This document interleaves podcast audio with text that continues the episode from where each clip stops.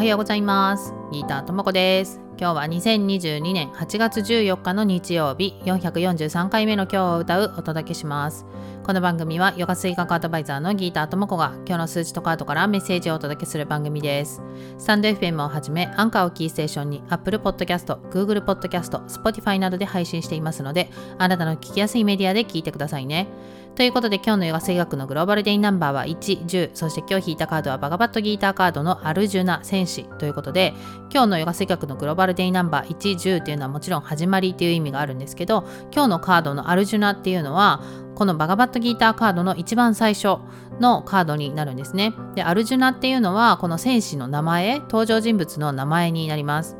で、この物語はこのアルジュナっていう戦士が自分の戦う相手っていうのが自分と一緒に育ってきた人だったり自分の師匠だったりとかそういう相手なんだっていうことに気がついてそんな人たちと戦って何になる？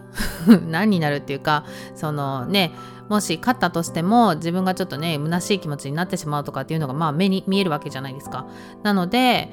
うん、そんな戦いはやりたくないっていうことに対してクリシュナっていう神の化身はねそうじゃなくって自分の役割として戦士だったら戦いなさいっていうことを説いていく中で、まあ、ヨガの教えっていうのをねいろいろと話していくみたいな物語になるんですけどこの一番最初の詩っていうのは2章の3節っていうところから来ていてこの詩は今は感情に流される時ではない。なすべきことをしっかり見据え自分に課せられたことを果たす時なのだというメッセージになってるんですね。でその役割を果たすっていうのは私たちが今生きている、まあ、人間に課された使命みたいなもの